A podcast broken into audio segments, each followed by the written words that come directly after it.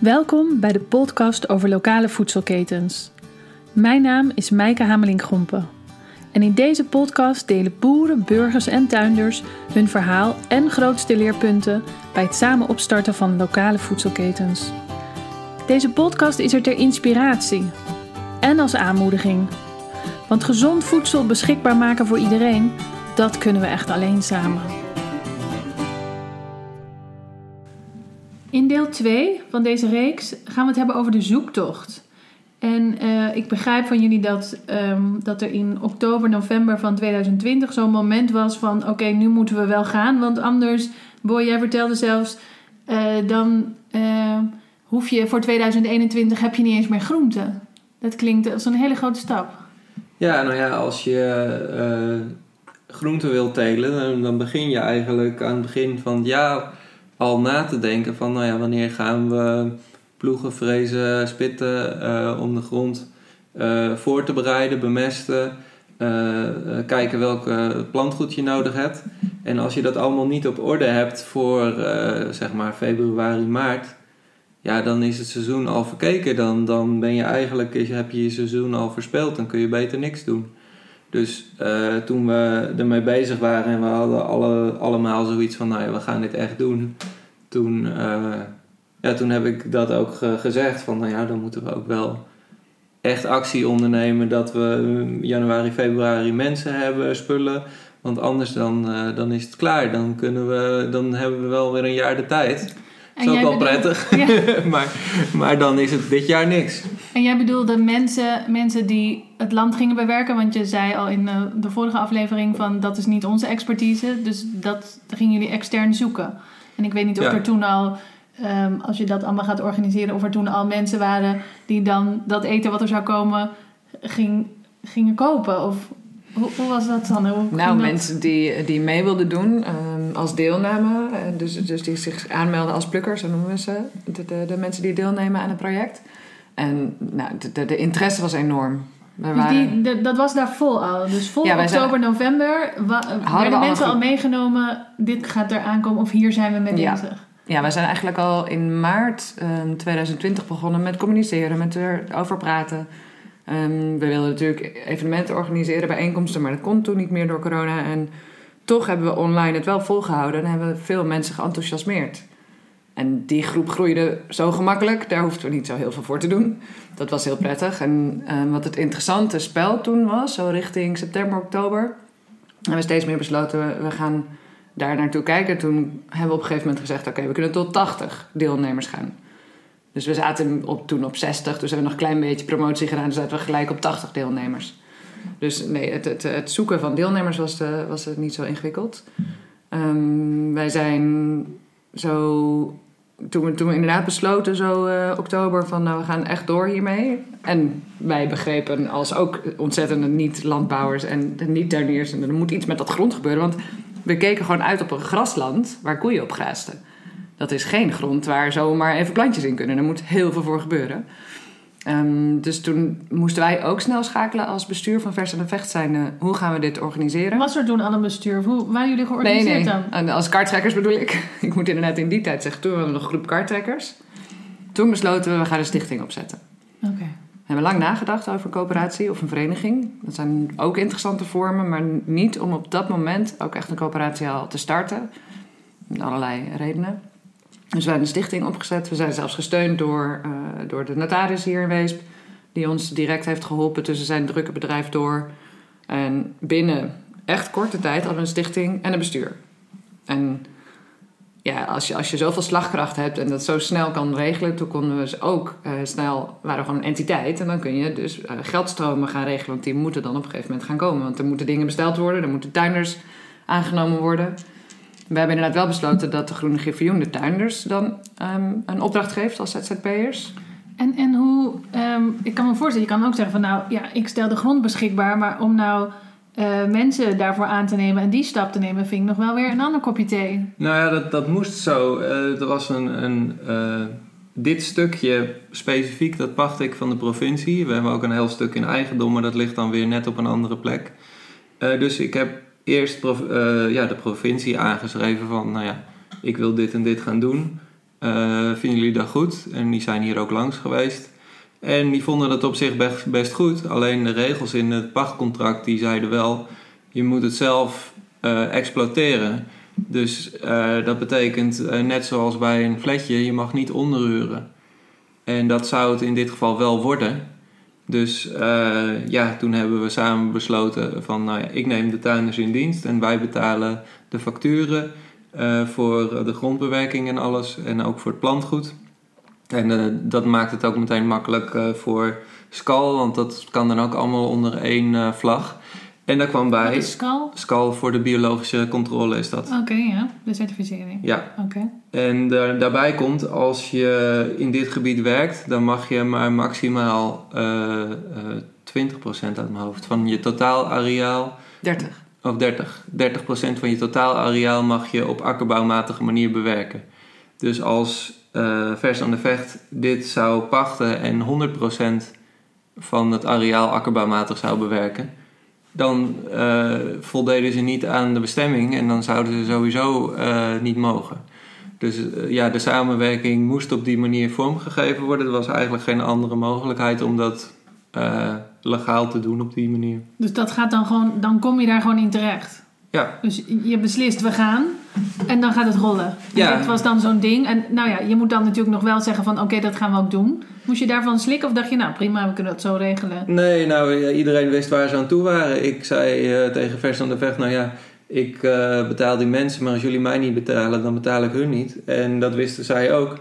Eh, dus ja, Ja, dus het was gewoon een beetje doorgeefluik georganiseerd. Maar zo kon het. Ja, en Ja. zij, ze, iedereen wist waar die aan toe was. Dus uiteindelijk is het gewoon net zoals je ieder bedrijf eh, een, een eh, hoe zeg je dat? Een forum moet hebben. Om te bestaan moesten wij hier een forum voor vinden. En dat is gelukt. En uiteindelijk gaat het toch meer om eh, ja, hoe je de afspraken met elkaar maakt dan precies wat voor ondernemingsvorm of voor wat voor juridische vorm iets, iets heeft. Als het maar voldoende klopt Ja. en voldoende eerlijk is voor iedereen, dan is dat oké. Ja, Alleen het is ook het- echt wel in goed vertrouwen gegaan, denk ik. Met Ja, drieën. absoluut. Alleen het is wel wat omslachtig, want wij Ja. moeten eh, alle facturen. eh Wendela die verzamelt zeg maar alle facturen van, vers aan- van de tuinders. Wendela is jouw vrouw. Ja, Wendela is mijn vrouw. En dat, eh, daar maakt ze dan weer een verzamelfactuur van voor vers aan de vecht. Met ook de nutskosten en eh, eh, de pachtkosten die eh, wij moeten betalen. Die we dan doorberekenen als eh, lopende kosten aan vers aan de vecht. En eh, bij elkaar krijg je dan een bedrag eh, in de maand eh, wat vers aan de vecht weer moet betalen. Maar dat is voor ons wel wat gedoe. Ja, het is Maar administratie. Vers en de Vecht, die had natuurlijk... Ik bedoel, oké, we gaan dit doen. Eh, we hebben ongeveer 80 mensen. Maar jullie hadden natuurlijk ook geen staatje van... Wat gaat het dan allemaal kosten en hoe moet dat eruit zien? En- Nee, dus de begroting was ook een hele puzzel. Maar het is een hele leuke puzzel en daar zijn een aantal mensen gewoon goed in. En die hebben die puzzel goed gelegd. Samen met de tuinders natuurlijk en met Boy. Wat voor kosten komen er? Waar moeten we ongeveer op rekenen? En uiteindelijk zijn we op een begroting uitgekomen. Waar we het uiteindelijk, na heus wel eh, wat gesprekken over eens waren. Van hier gaan we mee werken dit jaar. Het is een pilotjaar. Het kan natuurlijk van allerlei kanten nog opgaan. Je weet het echt niet. Het is ook anders gegaan dan dat we, dan dat we hadden begroot. Ja. Maar dat is logisch. Maar ja, we moesten ergens mee starten. Je moet met een basis Excel starten. ja. En zo zijn we van start gegaan met dus de inleg die de deelnemers betalen aan ons als, Ja. als jaarlijkse bijdrage. Ehm, en eh, uiteindelijk is dat best wel goed gekomen. Maar dat is nu wat ik dan een jaar later zeg. Maar toen in het begin was het wel spannend van vragen we niet te veel, vragen we niet te weinig, willen mensen het wel betalen? Om die Ja. reden ook zijn we eh, in goed overleg met de tuiners en het stuk grond en wat zij konden inschatten van 80 naar 100 gegaan. Maar nu eh, heb je het al over tuinders. Maar waar komen die tuinders vandaan? Netwerk, toch? Ja, via het netwerk. We hadden een aantal mensen eh, die we wisten van nou, die hebben wel interesse, hebben we mee gesproken. En uiteindelijk eh, eh, bleven zij over. Maar kan ik zeggen, een soort van vanuit het boerennetwerk? Of vanuit, zeg maar, want jullie zijn een... eh, Nee, dit is niet zozeer het boerennetwerk. Dit is meer het eh, alternatieve gestoorde mensennetwerk. eh, die, eh, die, eh, die net op een andere manier aan het eh, boeren zijn. En dat zijn er maar weinig, dus die kennen elkaar sneller. Ah, Maar alsnog hebben we een soort van vacature gemaakt en rondgestuurd binnen dat groepje. En uiteindelijk... We hebben iets van zes gesproken ja, en zijn we bij deze drie uitgekomen. En deze drie kenden elkaar ook nog niet specifiek of uit Jawel. dat interessante netwerk, maar niet in samenwerking. Nee, niet in samenwerking, maar ze kenden elkaar wel. Oh ja. ja en eh, ja, Jantien die was de eerste die contact opnam. eh, en die kende de eh, andere twee tuinders, Nancy en Michel, al. En eh, die eh, heeft toen contact met ze opgenomen en zijn ze met de drieën gekomen. Dus dat... Want zij hebben natuurlijk ook daarin zo'n belangrijke positie eh, om dit met elkaar te laten slagen. Ja. Zij soort van moest het gaan doen, maar tegelijkertijd dit is een pluktuin. Maar er zijn dus wel professionele mensen die het doen. Dus, Ja. dus hoe zit het? Het is niet dat, dat die honderd mensen een club moestuinders met elkaar zijn. Nee. Het is wel wat Absoluut anders. niet, nee. nee. Dus deze drie tuinders die hebben Warmondenhof ook afgerond. Dus Dat zij, is een opleiding voor... een opleiding voor eh, biologische, eh, niet dynamisch, maar biologische landbouw. ja, wel biologisch dynamisch ook. Wel biolo, ja. Daar moet je wel eh, zin in hebben om het ook dynamisch te doen. Maar Ja. dat is weer een heel andere Dat is weer een podcast. volgende. Maar Nee. En zij zijn, eh, dus zeker Nancy en Michel, die hadden een ander beroep als, als reclamefotograaf en storyteller. En die besloten een aantal jaar geleden, we doen het helemaal anders. Gaan warm Hof doen. En dit is, dit is hun, hun passie nu helemaal. En dat straalt er vanaf. En zij hadden dus ook de- deze pioniersfase of dit. Het zit natuurlijk, ja, je gaat met z'n allen pionieren. Die Ja. zagen dat ook wel zitten. Of in Ja. ieder geval, ze waren bereid. Ze waren bereid om eh, daarmee in te stappen, ja. Ja. Ja. En dus de- er zijn professionele mensen die het land bewerken. En als plukker, Nou, de plukkers die komen dus elke week hun groente plukken. Ehm, en dat is dan helemaal op basis van de lijst die de tuinders vooraf beslissen. Op maandag beslissen ze samen wat kan er nu geoogst worden, wat is er klaar voor deze komende week om te plukken. En die maken die lijst klaar en die communiceren wij dan naar alle plukkers toe. En die komen dan verspreid over de week, want we willen niet alles en iedereen tegelijkertijd, om andere redenen. Ehm, maar we willen die mensen verspreid over de week laten komen plukken. Eh, en dan komen ze met kinderen of zonder kinderen het land op. En ehm, waarom gaan die mensen zelf plukken? Want als je natuurlijk, eh, je hebt natuurlijk heel veel groentepakketten. Je kan natuurlijk Ja. ook zeggen 100 mensen hier staat je krat. Ja, Is, is dat Hebben we veel ontstaan, discussies over gevoerd? Was dat vanaf het begin het idee? nee, dat was zeker niet het idee. Wij dachten eigenlijk allemaal dat we het op de herenboerderij eh, idee zouden doen. Want die zetten de groenten klaar in kratten bij het distributiepunt, noemen zij dat. En dan ben je als plukker sneller klaar, want dan hoef je alleen maar je krat te vullen naar hoeveelheid van jouw oogstaandeel.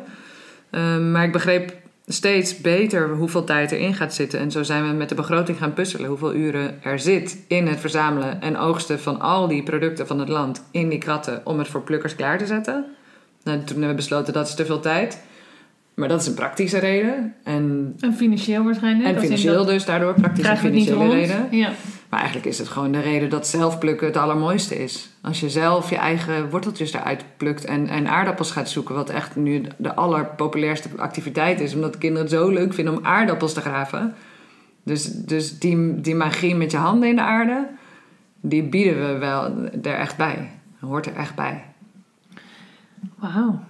maakt het ook op zich wel eh, ja, meer een beleving. En het is ook de leukste vrijwillige klus die je zeg maar, aan de mensen kan aanbieden. Want ja, er is ook een hele enthousiaste club vrijwilligers. Maar als je ziet hoeveel onkruid er getrokken moet worden met de hand. Niet normaal. Ja, je kan natuurlijk ook zeggen van nou ja, we zoeken de vrijwilligers uit de club eh, plukkers. Die gaan onkruid trekken en dan zorgen we wel dat het allemaal in kratjes bij de deur staat.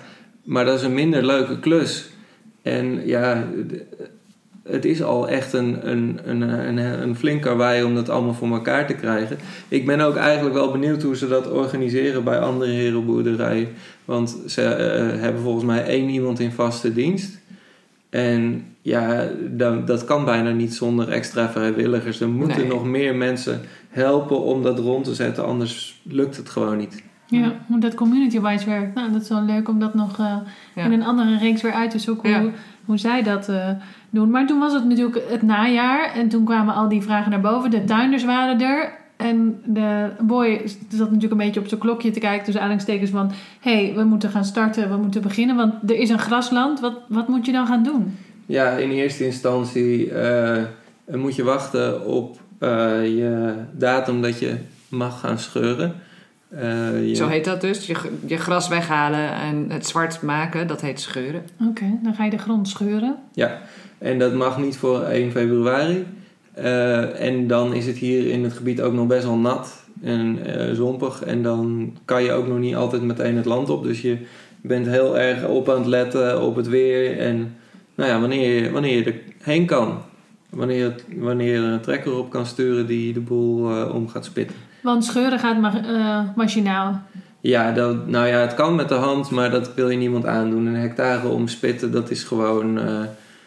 ja, met een paard zou het misschien nog lukken, maar zelfs dan... Ja, we zijn natuurlijk in die zin wel... ehm, eh, we doen heel veel met de hand, maar alles, eh, alles met de hand doen... Ja, dat is zelfs voor deze groep denk ik nog economisch een stap te ver. Want het is echt heel veel werk om het allemaal handmatig te doen. En heb jij dan die machines daarvoor? Kan jij het land scheuren? Of eh, heb je dan eh, verloners? Of eh, hoe heet dat? Dan huren we loonwerker in. Loonwerker. Ja, die, die zijn daar eh, om al die machines zelf te hebben, dat is niet handig. Nee. Dat kost gewoon veel te veel geld.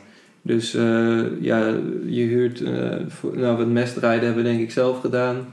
Maar het, eh, het spitten, dat hebben we laten doen. Ja. Eh, en uiteindelijk bleek dat het, eh, zelfs het spitten, eh, het gras nog niet voldoende had weggewerkt. Toen is het uiteindelijk nog een keer oppervlakkig geploegd. Eh, zodat echt alleen nog maar eh, grond boven lag en gras beneden. Eh, en toen is het nog een keer gekopecht. Dus dat, dat, zeg maar alle kluitjes kapot worden geslagen en dat je echt een beetje een rul bedje krijgt. En toen kon er getuind gaan worden. En ondertussen waren de tuinders al bezig met wat je zei. En met het, Het. En hadden die al dat ingekocht, allerlei Ja. dingen. En, Nou, en de voor- plukkers moesten misschien al geld betalen om te zorgen dat überhaupt dat allemaal kon. Zeker, die moesten een aanbetaling doen al redelijk in het begin van het jaar. Omdat we anders ook niet konden starten of die loonwerker konden betalen. Eh, En de toen kas. moesten die loonwerker nog eens dubbel betalen. Dat was ook nog een ding. Omdat er dus ineens een extra dag moest komen. Dat zijn, dan, dat, dat dat zijn allemaal dingen waar je rekening mee, niet mee kan houden. En toen inderdaad in maart eh, besloten om de kas te kopen. Dat is de, de grote kas van ehm 20 bij 6 meter ongeveer. Waarin we eh, wilden voortelen, en de spullen warm houden. Een glazen kas? Nee, hij is van plastic. Nee, het, is een, het is een lichte plastic eh, constructie. Oké. Ehm, en daarna, als al die voorkweek uit die kas kan naar buiten toe, als het dus een beetje warmer zou gaan worden, dan konden in de kas weer andere producten geteeld worden. Dus de, ja, in de voorbereiding was het zoeken naar, we hebben geld nodig, wat gaan we betalen, wat moeten we als eerste betalen. Toen moesten we ineens snel die kas gaan regelen, want als die kas te laat komt, dan kan je dat proces niet eens meer opstarten. Daar waren we al laat mee. En zijn er ook nog, ehm, zeg maar, hebben de plukkers dit allemaal gefinancierd? Of zijn er Ja. nog andere externe... Nee. Nee, tot nu toe, de, de, ehm, even geleden hebben we wel een eh, Caring Farmers subsidie gekregen, maar dat is voor een ander soort eh, onderdeel wat erbij hoort. Dat is ook waarom we eigenlijk nu hier met elkaar dit verhaal Precies. kunnen vertellen. Ja, Precies. dat is meer voor, om het verhaal uit te dragen Precies. eigenlijk. Alleen er is onder de plukkers nog wel een kleine extra financieringsronde geweest voor de tractor. Ja, dat is voor de tractor, maar dat is niet in het begin geweest. Dus eigenlijk tot en met augustus hebben we het inderdaad zelf eh, gefinancierd met de bijdrage van de plukkers. En is er dan ehm, eh, vanuit de overheid, als in overal staat het op de agenda dat we het anders moeten doen. Maar zijn die potjes dan niet? Of gaan ze niet open? Of ik... Dat is een hele interessante vraag. Ehm, Zo zijn we op zoek gegaan naar subsidiemogelijkheden. En hebben we een aantal mensen erover gesproken.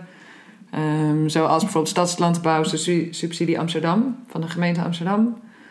Ik kwam erachter dat omdat Weesp nog net niet onder Amsterdam valt, kunnen we die aanvraag nog niet doen. Ehm, die moeten we wel doen voor volgend jaar, want dan vallen we wel onder Amsterdam. Maar dat was dus dit jaar nog niet. En waar we verder achter kwamen is dat subsidieaanvragen voor uren, arbeidsuren, is, is eigenlijk niet te doen. Mensen willen wel subsidie geven voor een, eh, voor een eh, be- bepaald materieel, wat je eenmalig koopt.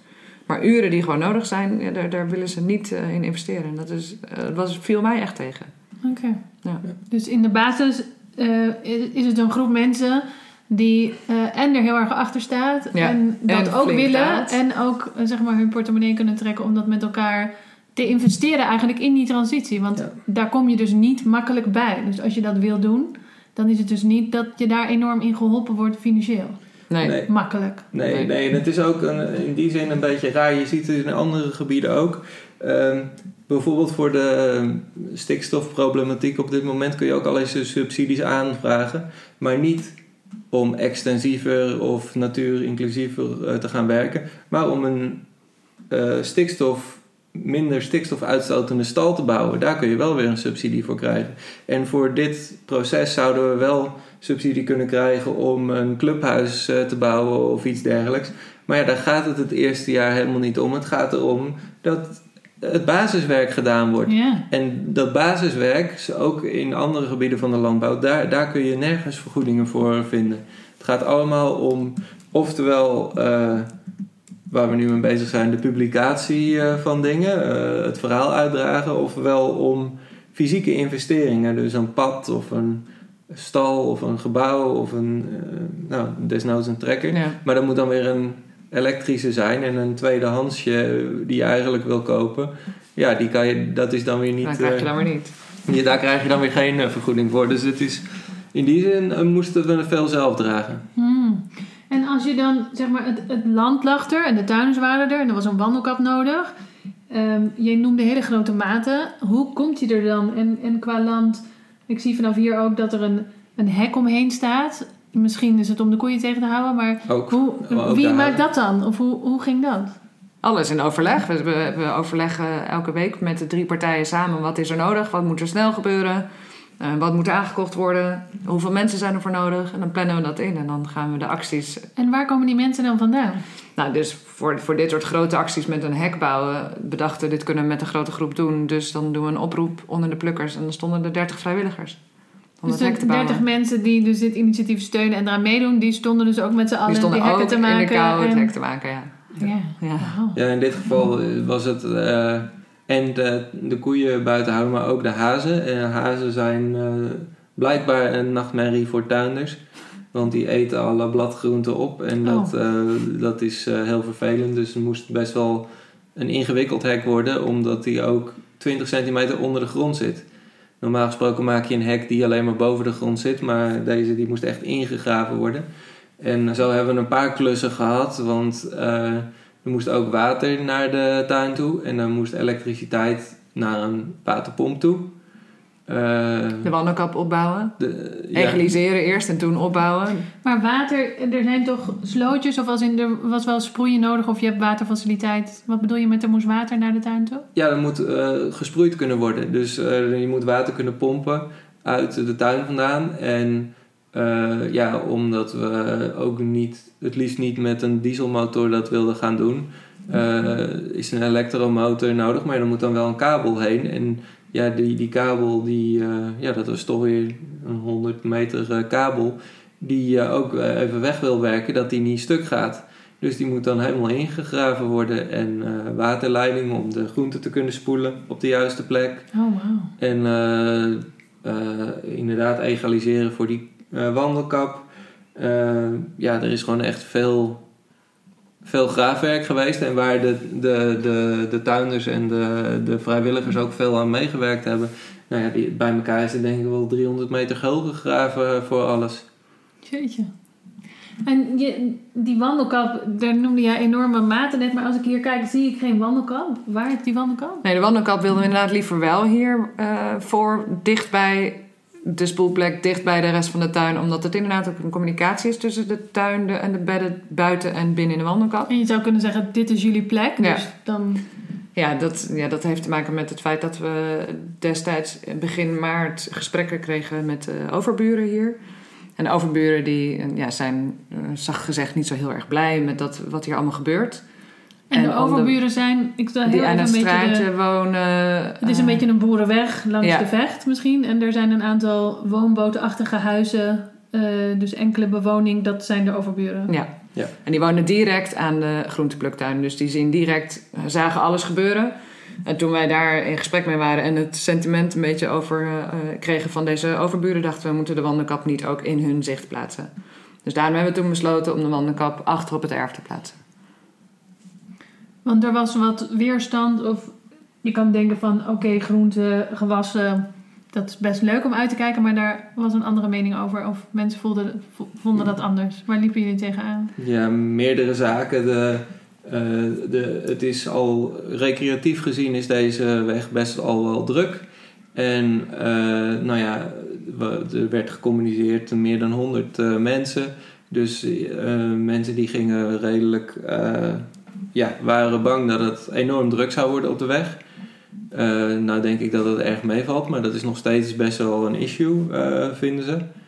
Ehm, en eh, gewoon dat het uitzicht verandert vanuit hun tuin of mm, langs de weg als ze daar lopen. is het uitzicht anders en er lopen mensen in het weiland. En ja, dat wilden ze liever niet. Dat vonden ze vervelend, omdat het anders was dan dat het was. Ja, we hebben veel gesprekken met ze gevoerd. Ehm, we zijn ook echt tegemoetkomingen, oplossingen gaan bedenken voor hoe we het, ja, hun overlast zoveel mogelijk zouden kunnen gaan beperken. En, het, en overlast is overlast, dat kun je zelf niet mee eens zijn, maar iedereen voelt en bemerkt dat anders. Ja. Dus daar wilden we ook echt met hen in meegaan. En dat hebben we, daar hebben we zeker ons best voor gedaan. Dus ook die mandenkap verplaatsen naar achter en niet zo'n groot wit ding in zicht. Ja, dus dat hebben jullie een soort van aangevoeld toen die weerstand kwam. Dus je hebt dat niet specifiek besproken, maar jullie dachten, oké, kunnen we dat op een andere plek zetten? En dan, boy, moet jij misschien weer een plek beschikbaar stellen, anders op je land. Van, oh ja, daar mag die dan ook wel. Of dacht je echt, ja, jeetje, het is een Nou ja, ding, wat doe ik daar dan mee? Het was wel een beetje passen en meten, maar uiteindelijk hebben we wel een plekje voor gevonden. Alleen het is wel eh, meer loopwerk voor de, voor de tuinders. Maar ik geloof dat ze er uiteindelijk ook wel niet heel ontevreden mee zijn. Omdat ze eh, die kas eh, ook liever niet voor iedereen eh, open wilden stellen. Omdat het best wel gevoelige producten allemaal zijn. Dus het een beetje afscheiding was voor hun uiteindelijk ook wel fijn. Ja. Dus, Achteraf blijkt dat Ja. toch best een oké plek te zijn. In de zin Ja. van dat je dus bescher ook een beetje beschermen kan tegen enthousiaste mensen. Zeker. ja. Dat is niet altijd. Ja, de tomaten en courgettes en, eh, en komkommertjes die daar, die daar staan, ja, die, die, die, die planten die zijn gewoon wat gevoeliger voor, Ja. de, eh, voor, voor eh, mensen die verkeerd plukken.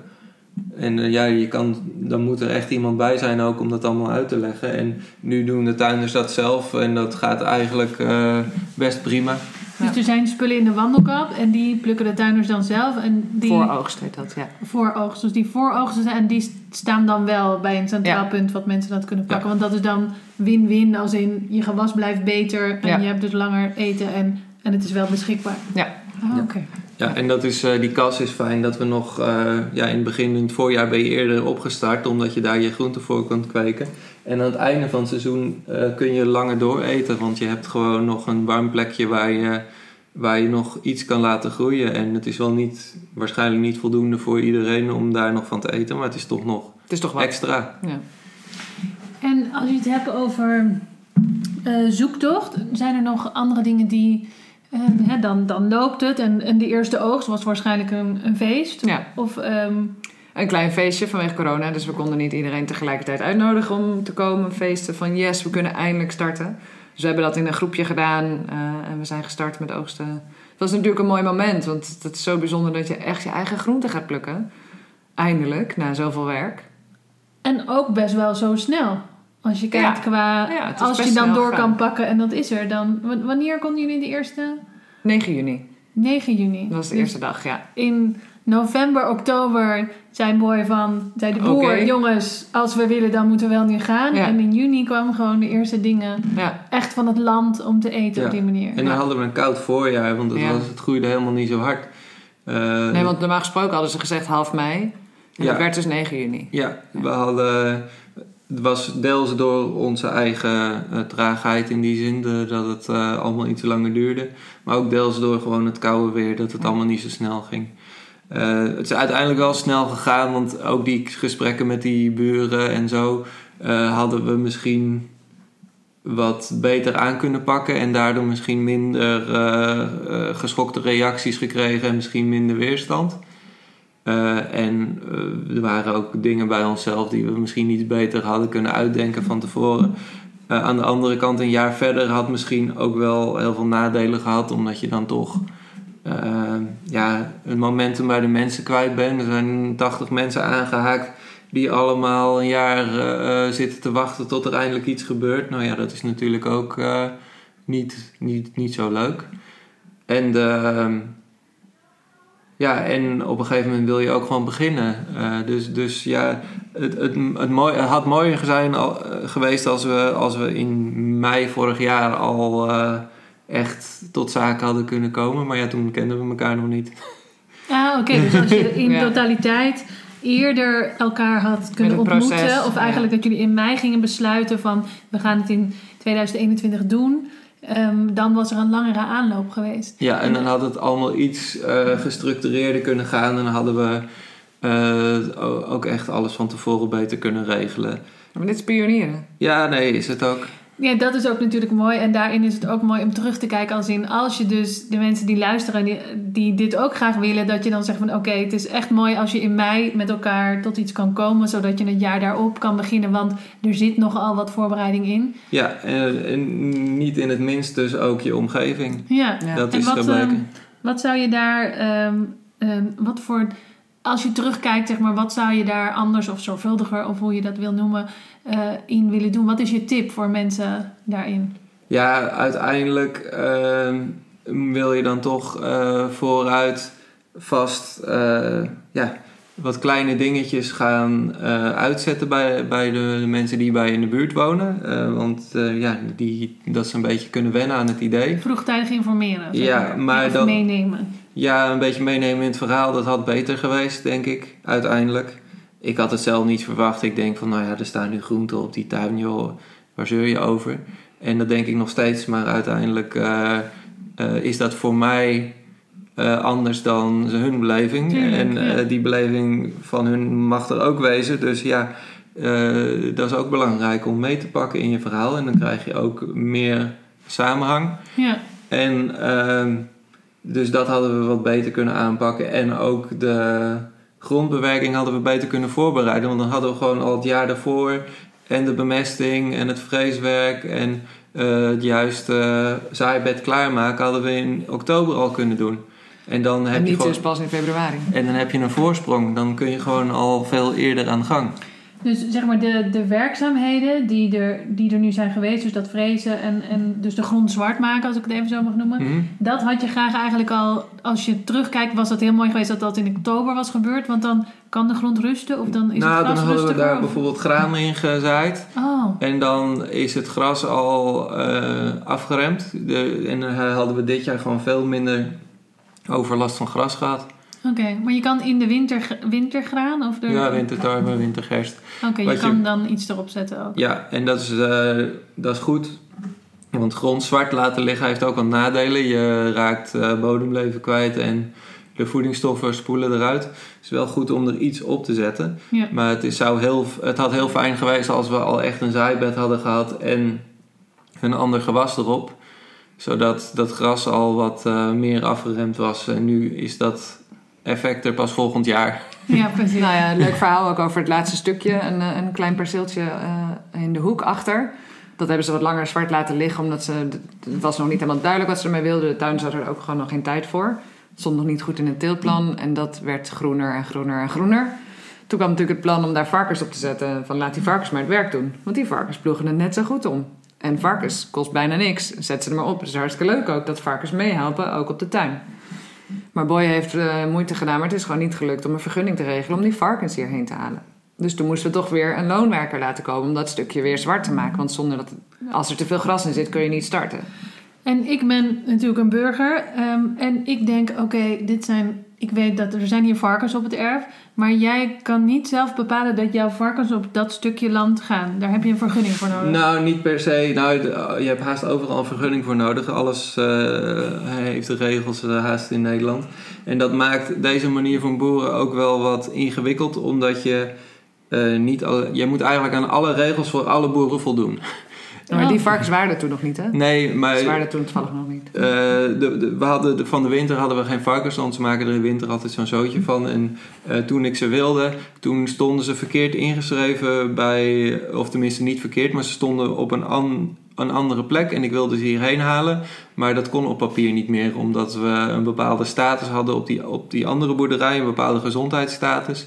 En als je ze dan gaat vervoeren, moet het direct naar de slacht. Dan mag je ze niet meer van bedrijf naar bedrijf vervoeren. Oh, Dus mijn varkens die zaten vast op de andere bedrijf.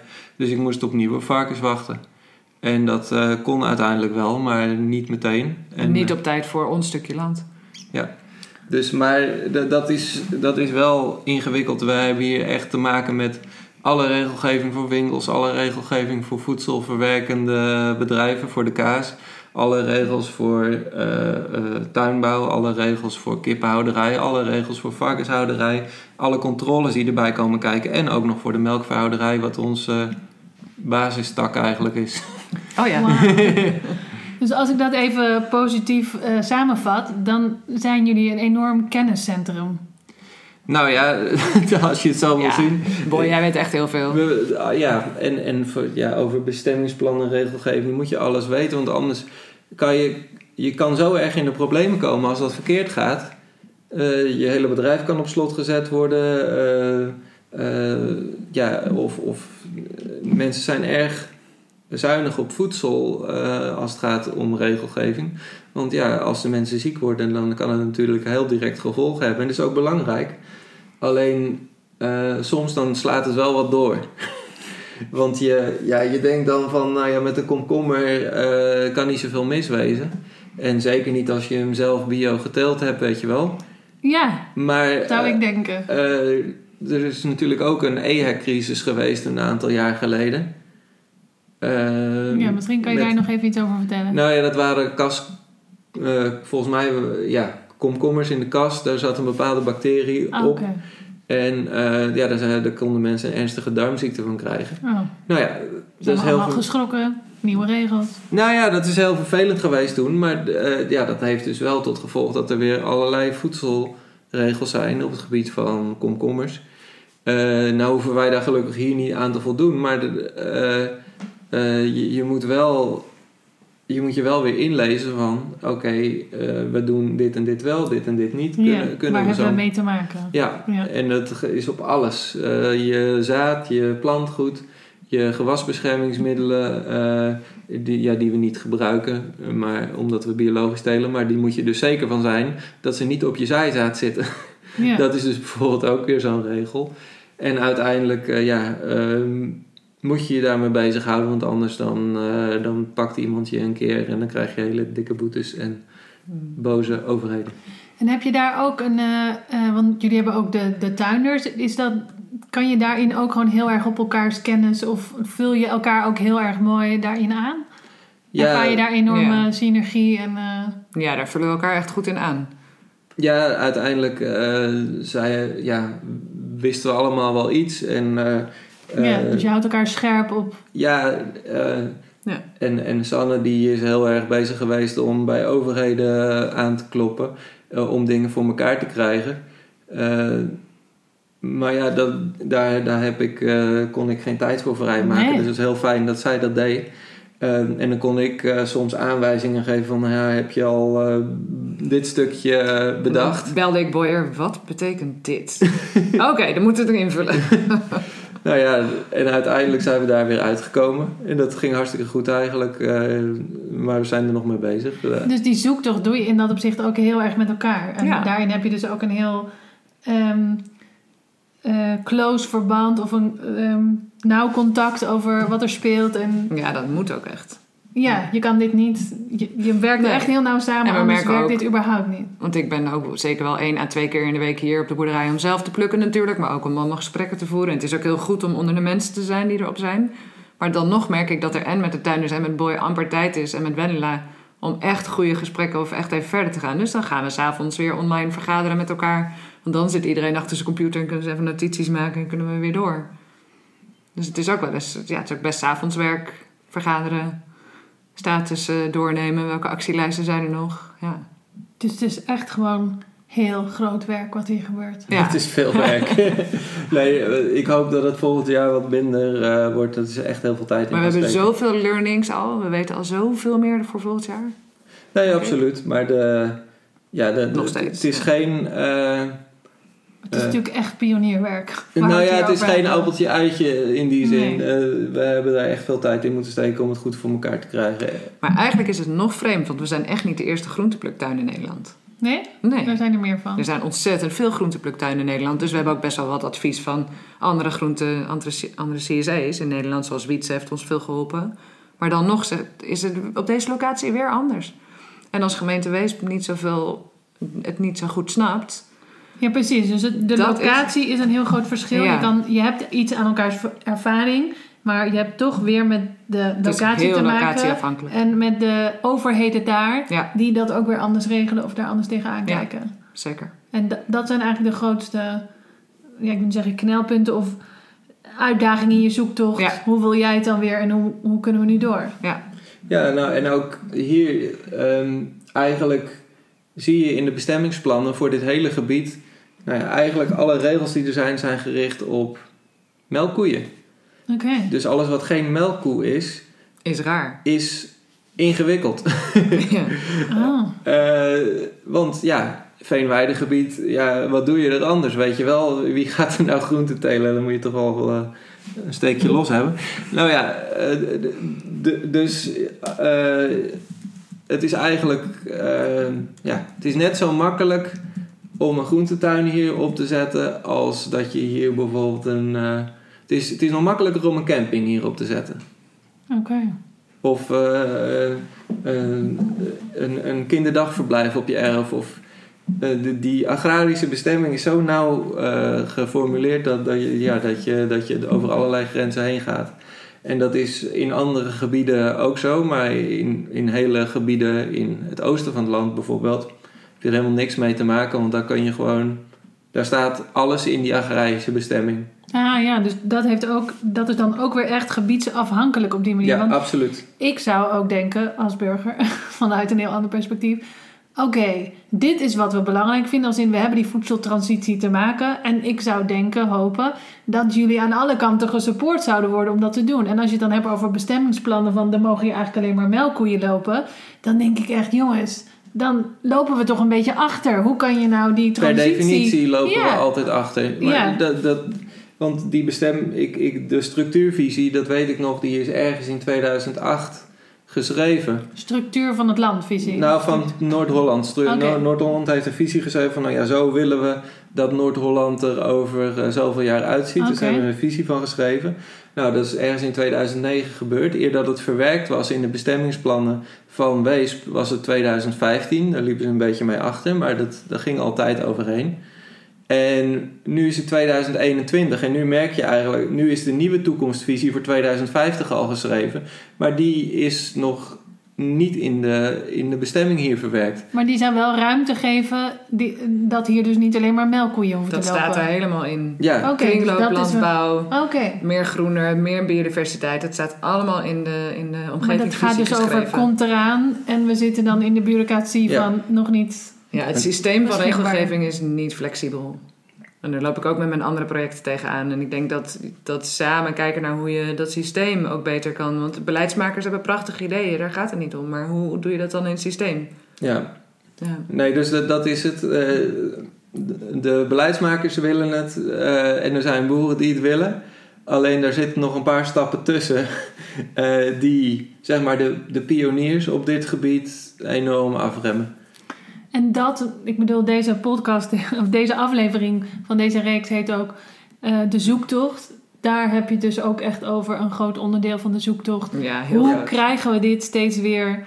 eh, Ja. En hebben jullie ook wel een moment gehad dat je dacht van... Oké, we hebben ja gezegd tegen elkaar, maar zullen we er gewoon mee stoppen? Want Nee. nu... eh, Nee, we wilden nooit stoppen, maar we hebben wel, laat ik het zeggen, wanhopige momenten meegemaakt. Dat was...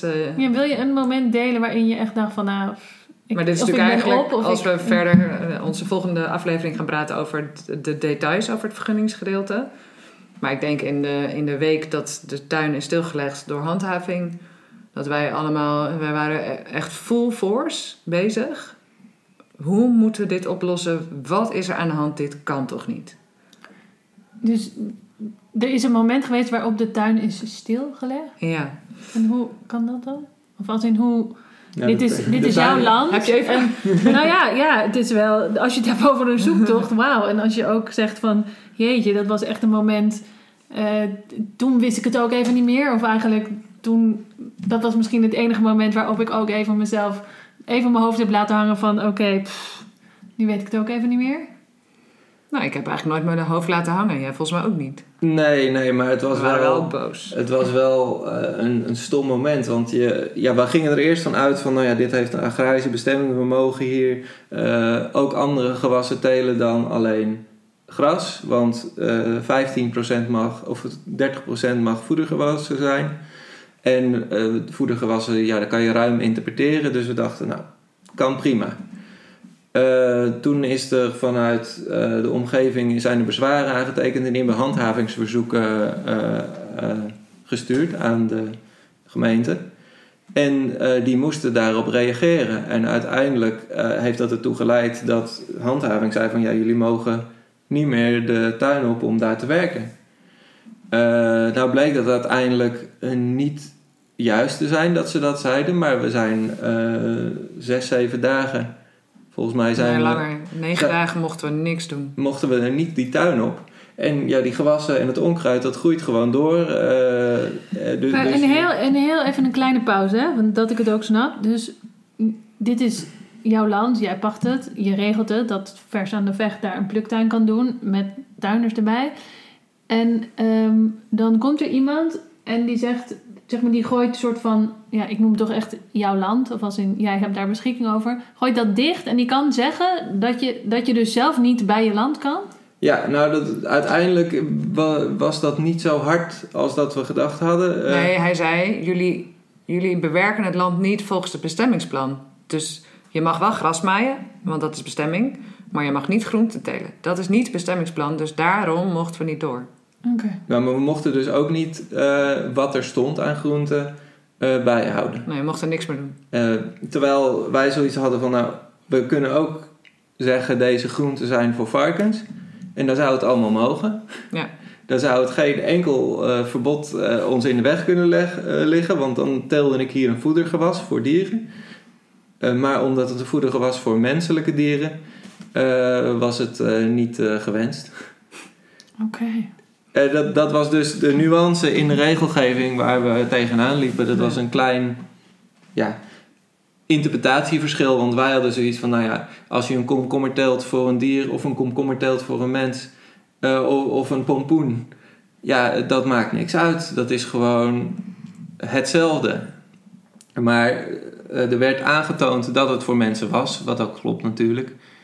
Dus konden ze daar niet meer omheen en wilden ze gaan handhaven. En hebben ze ook gedaan.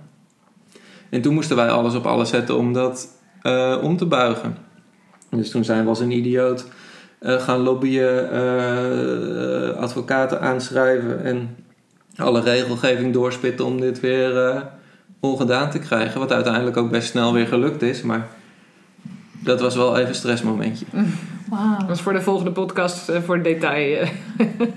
eh. Ja, want in eh, aflevering 3 van deze, deze reeks gaan we het hebben over vergunningen. Omdat jullie daar ook eh, eh, nou ja, veel over te delen hebben en veel eh, mensen kunnen voorzien van Ja. informatie. eh, en, en dat kenniscentrum wat ik net al Mhm. aanhaalde. En voor West-Nederland is het super belangrijk dat je je daar eh, van tevoren eh, mee eh, in verdiept. Oké, Mhm. Zeker als je buren hebt. oké. Nou, ik, ehm, ik ben heel benieuwd en ik kijk daar naar uit. Eh, Onze volgende aflevering gaat over vergunningen. En eh, dank jullie wel voor deze inkijk in jullie eh, enorme zoektocht. En dank jullie wel voor dit grote werk. Jij bedankt, Meike, voor het gesprek. Leuk. Bedankt en tot de volgende. Dankjewel voor het luisteren naar deze aflevering van de podcast over lokale voedselketens. We hopen dat deze aflevering interessant voor je was en weet dat we deze afleveringen in reeksen maken, dus dat er van deze mensen nog meer afleveringen volgen. Als je abonneert op deze podcast, dan ontvang je bij elke nieuw gepubliceerde aflevering automatisch een berichtje. Klik in je podcast-app op de button subscribe of abonneren en dan is het geregeld. Vind jij gezond voedsel beschikbaar maken voor iedereen nou ook enorm belangrijk? Dan kan je ons daarmee helpen op twee manieren. Je kan deze podcastaflevering doorsturen naar iemand die je kent die dit ook interessant vindt. Of je kan bijvoorbeeld een review achterlaten. Laat 5 sterren achter als je wilt of een geschreven review. En op die manier kan deze podcast nog meer boeren, burgers en tuinders bereiken. En zo organiseren we samen dus in no time overal lokale voedselketens. Dankjewel voor je bijdrage daaraan. Heeft deze aflevering je nou een inzicht gegeven of is er iets in beweging gebracht? Maar misschien wil je wel iets delen of heb je een vraag voor ons? Dan vinden we het heel leuk om van je te horen. Je kan een e-mail sturen naar info.degroengriffioen.nl of info.versaandevecht.nl Een berichtje achterlaten via Instagram, dat kan ook. Het account is @degroenegriffioen of @versaandevecht. Nogmaals, dankjewel voor het luisteren en heel graag tot een volgende aflevering.